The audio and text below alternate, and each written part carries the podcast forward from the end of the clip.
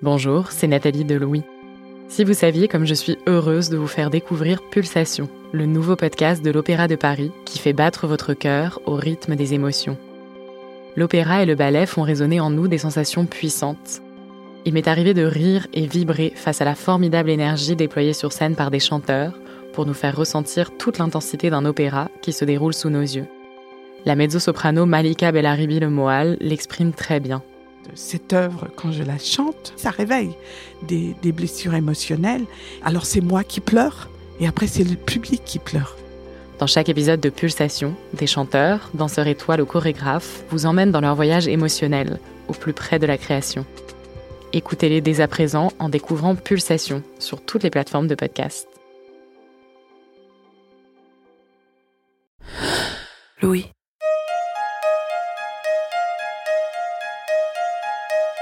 Nous avons passé cette année des heures entre nos murs, à réfléchir à ce qui nous était tombé dessus. Des heures à se rendre compte que notre intérieur était devenu comme une extension de nous-mêmes pendant ces périodes de confinement. Une extension qu'on a appréciée ou qu'on a détestée selon les personnes, mais qui ne pouvait en tout cas plus nous laisser indifférents. Dans cet épisode d'émotions à emporter, Lucille Rousseau-Garcia s'est intéressée à nos espaces de vie. Elle s'est demandé en quoi ils pouvaient avoir un impact sur notre santé mentale, dans une période comme celle qu'on connaît en ce moment. Et pourquoi la décoration et l'aménagement ne sont en fait pas des domaines aussi superficiels qu'on aurait pu le penser? Je m'appelle Cyrielle Bedu, bienvenue dans Émotion emportée.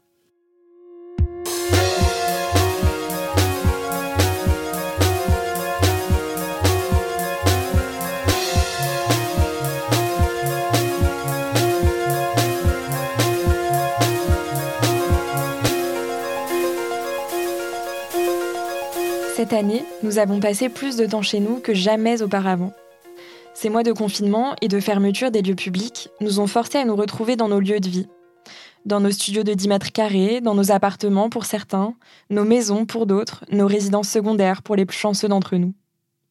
Pour ceux qui ont la chance d'avoir un toit, notre chez nous est devenu notre unique espace de vie.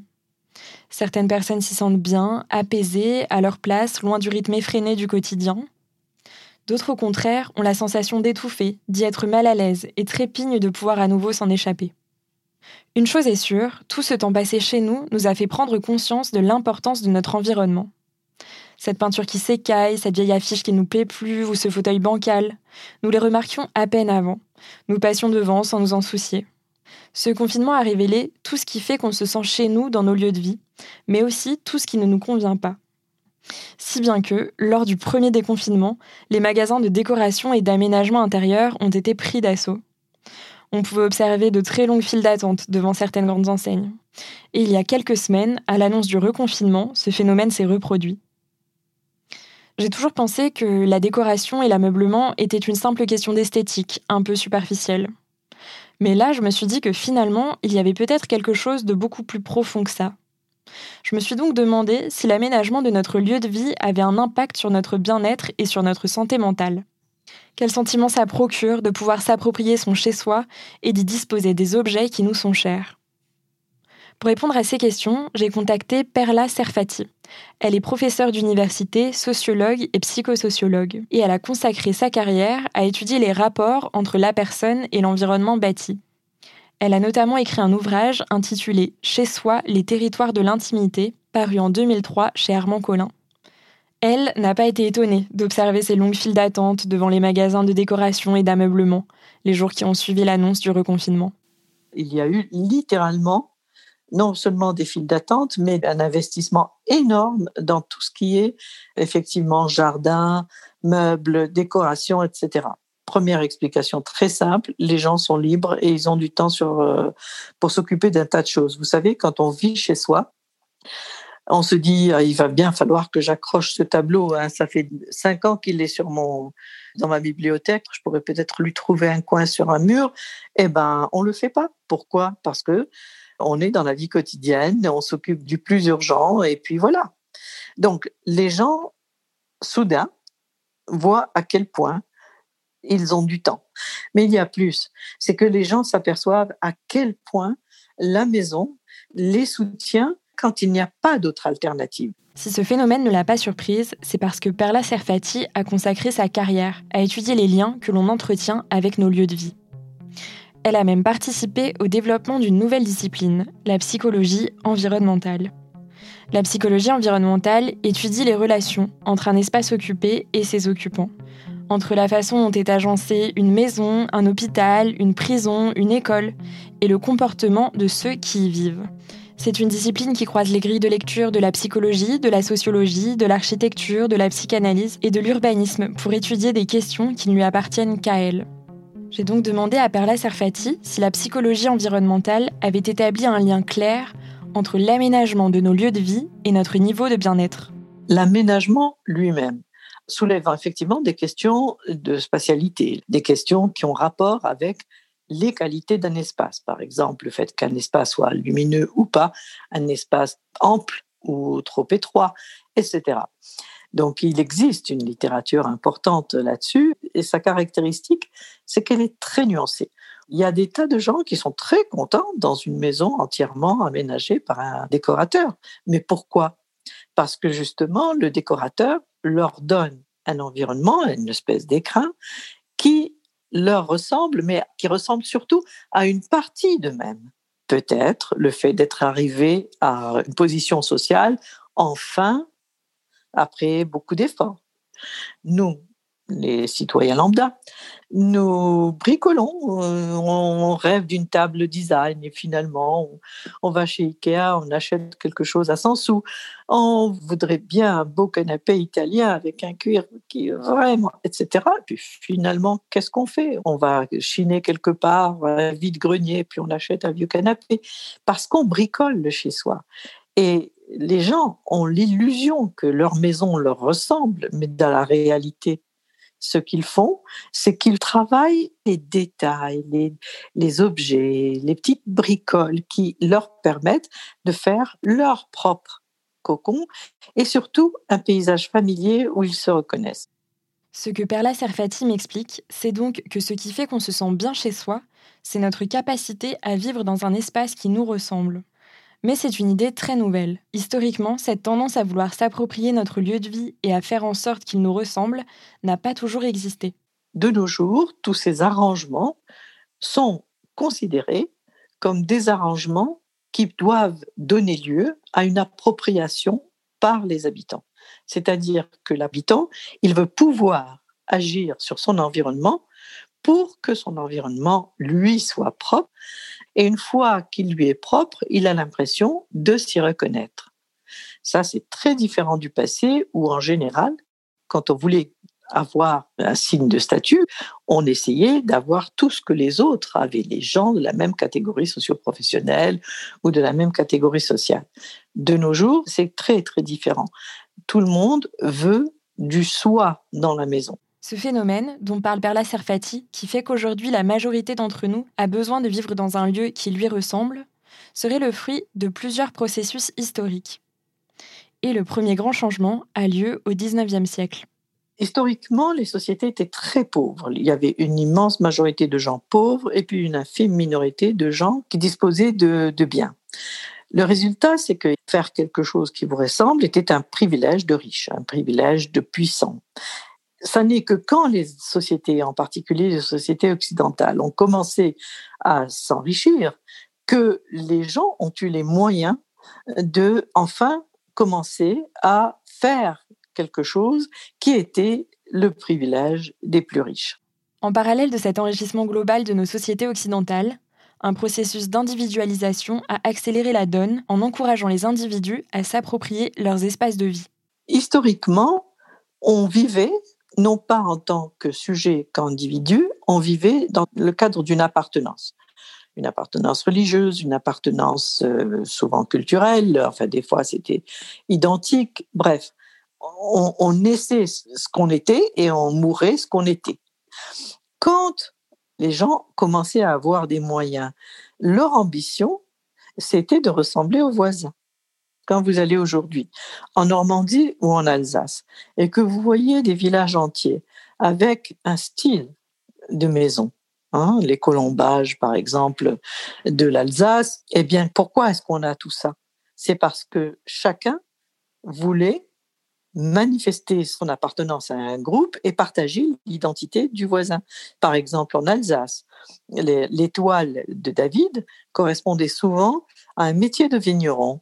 Les gens se manifestaient par des symboles qui étaient des symboles qui étaient, par exemple, des symboles d'appartenance à des, à des professions ou à des statuts. Donc, il y, y avait beaucoup de choses. Et bien évidemment, tous les signes religieux qui étaient marqués sur les, sur les euh, linteaux des, maisons, etc. Tout cela exprimait l'appartenance à un groupe. L'individualisation progressive des sociétés a détaché les individus de leurs origines. En plus du phénomène d'enrichissement global du XIXe siècle et de celui d'individualisation dont vient de parler Perla Serfati, un dernier facteur explique le fait que l'on cherche autant à ce que nos lieux de vie nous ressemblent aujourd'hui. C'est l'importance que notre société donne aux objets. Nous sommes devenus une société où les objets jouent un rôle énorme.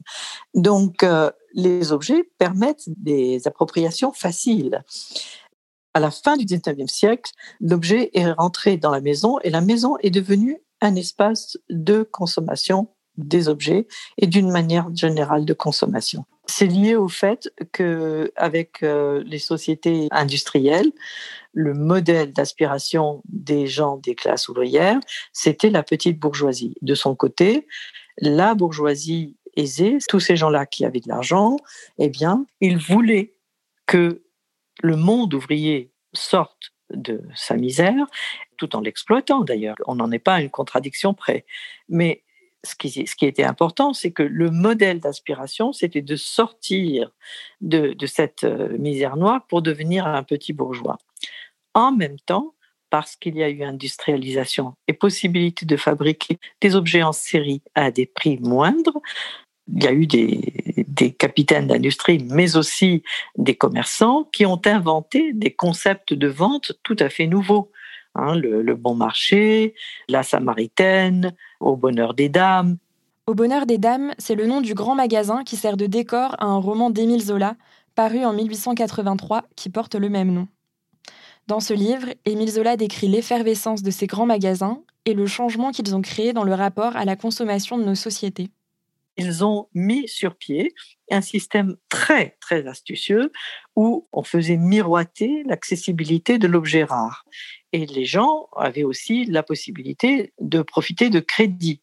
Et donc, si vous voulez, rendre accessible au niveau du prix des objets qui euh, étaient en général l'apanage des gens qui avaient de l'argent, c'était véritablement un mouvement parce que les objets à créer ces ambiances douillettes qui sont littéralement l'expression de l'idéal de fin du 19e siècle. Nous vivons encore sur cet idéal. D'ailleurs, euh, je, vois des, fois des journalistes qui me, qui me posent la question, le mode de vie norvégien, il y a ce, phénomène que, en norvégien, ça s'appelle hygge.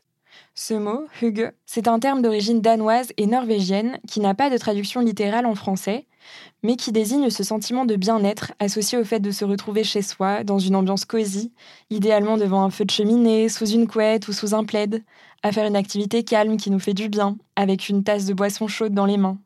Un mode de vie très associé aux pays nordiques, qui connaissent des hivers longs, mais qui s'exportent aussi très bien en France.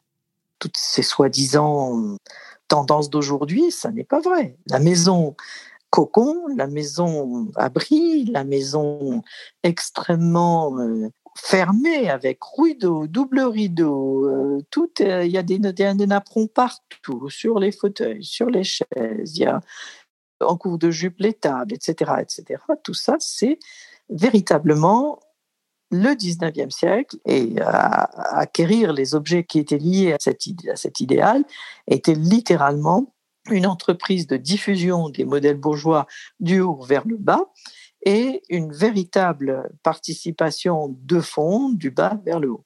Maintenant qu'on a compris que le fait de décorer son intérieur avec des objets qui nous ressemblent est le résultat de dynamiques historiques, je me pose une autre question. Comment naissent les choix de décoration que l'on fait pour notre intérieur? Moi, par exemple, j'aime plus que tout les meubles dépareillés, les matériaux bruts comme le bois, et je ne pourrais pas supporter de vivre dans un espace sans volets ou rideaux parce que l'obscurité m'apaise. Même si nous sommes toujours un peu influencés par les modes et aujourd'hui par Instagram, Qu'est-ce qui fait que nous préférons tel style de décoration plutôt que tel autre? Il y a un aspect psychologique tout à fait important qui tient à son histoire personnelle. Tel enfant qui a grandi dans une chambre avec trois autres frères rêve d'avoir une chambre à lui tout seul, mais tel autre enfant qui a vécu la même situation n'aime que le groupe qui dort ensemble et qui partage une chambre dans une plus grande chaleur humaine. Donc ça, ça s'appelle la place identity, c'est-à-dire l'identité de lieu. Moi, j'aime la lumière parce que quelque chose dans mon histoire personnelle m'a amené à sentir que c'est indispensable à mon bien-être et d'autres personnes aiment au contraire les lieux obscurs, etc., compte tenu d'une série de facteurs qui leur sont propres, qui sont historiques, qui sont psychologiques, qui sont biographiques, etc. Cette place identity, ce sont nos besoins en termes de lieu de vie. L'ensemble des éléments matériels et des caractéristiques qui fait que l'on se sent bien dans un endroit et qui sont propres à chacun et chacune d'entre nous. Vivre dans un espace qui ne correspond pas du tout à cette identité peut alors avoir de réelles conséquences sur notre bien-être, sur notre psychisme, et peut même déclencher des réactions physiques. Perla Serfati me donnait à ce titre l'exemple d'une femme qui a eu le dos bloqué parce qu'on l'avait forcée à déménager dans une maison très sombre dans laquelle elle ne se sentait pas bien. Je lui ai alors demandé quel conseil donner à quelqu'un qui ne se sent pas bien dans son lieu d'habitation, en particulier en cette période de confinement. Comment faire pour se sentir bien dans un lieu trop petit ou dans un espace que l'on n'a pas les moyens d'aménager? Eh bien d'abord, il y a une stratégie qui est euh, importante, c'est la stratégie de l'interstice. Quand on ne peut pas arranger son environnement, il faut bien le regarder pour voir ce qu'on peut en faire. Et par exemple, si on a droit à une heure dehors ou à un kilomètre de chez soi dans la journée, en emportant son attestation, il faut occuper tout l'interstice de liberté qui vous est donné. Deuxièmement, désencombrer, euh, avoir un espace aéré, avoir un espace léger, c'est très, très important. Il y a des tas de gens qui pensent qu'ils peuvent se priver de rien. C'est totalement illusoire. Toute la psychologie des objets montre à quel point on peut vivre avec moins. Et quand on est à l'étroit, vivre avec moins est une grande aide. Le confinement est peut-être le moment idéal pour réfléchir à quels sont nos besoins, notre place identity, comme le dit Perla Serfati. C'est peut-être pour ça qu'inconsciemment, tous les gens se sont rués dans les magasins de décoration et d'aménagement, après le premier confinement et avant le second. Ils décorent leur chez eux, non pas pour épater leurs amis de passage, mais par besoin profond d'avoir un lieu qui leur ressemble, et de pouvoir s'y retrouver au cours d'une période incertaine et angoissante. Une façon de se retrouver soi, donc, et de se ressourcer en quelque sorte.